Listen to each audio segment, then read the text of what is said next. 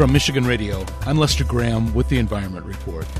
Some inland lakes in the upper Midwest are changing.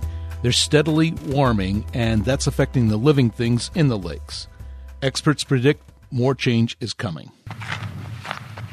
The shorelines of the Watkins Lake State Park and County Preserve are off limits for much of the year. That's because the park is a refuge for migrating birds. But in wintertime, if it's cold enough, you can go ice fishing. Uh, I got a, a couple fish I got in What, there. what are you catching out here? Uh, perch and some bluegill.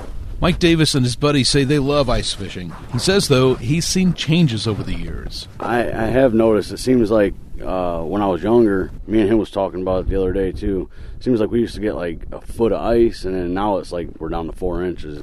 Experts say that's a trend that's happening across the Great Lakes region. Climate change is having an effect on lakes in Michigan right now. We're seeing decreased ice coverage. It's also getting way more variable. We've seen like the longest ice cover and the shortest in the past decade or so. Year to year, there's a lot of variability, but that trend in decreasing ice cover is very clear in terms of a, a climate change signal. In order, that was Joe Nohner with the Michigan Department of Natural Resources, Gretchen Hansen with the University of Minnesota, and Jordan Read out of Wisconsin. He's with the U.S. Geological Survey.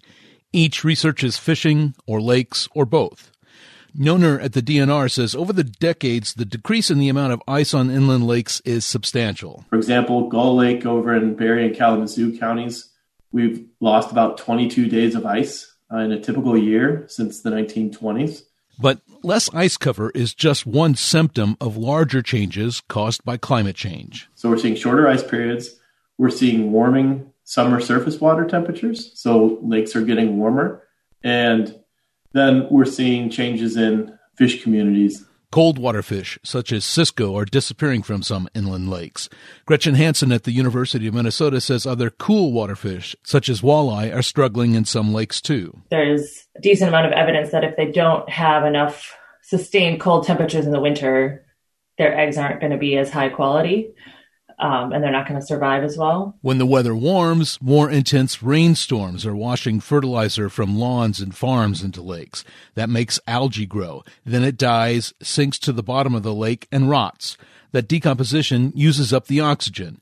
Hansen says then you've got warm water on the surface, which doesn't hold much oxygen.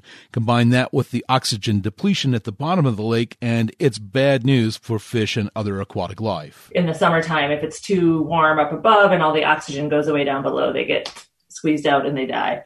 Different lakes are reacting differently to the warming temperatures. Smaller lakes surrounded by development are worst off.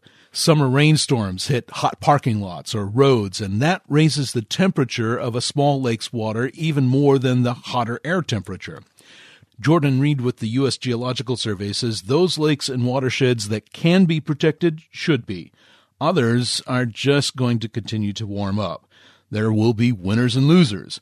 Walleye might disappear from some lakes, but bass might thrive in the warmer water. It might be viable to just accept the reality of a warmer lake and potentially start talking to uh, young kids when they're fishing about how much fun it is to reel in a bass as opposed to you know continuing to go after walleye. But people who catch walleye at their local lake usually don't want to hear something like that.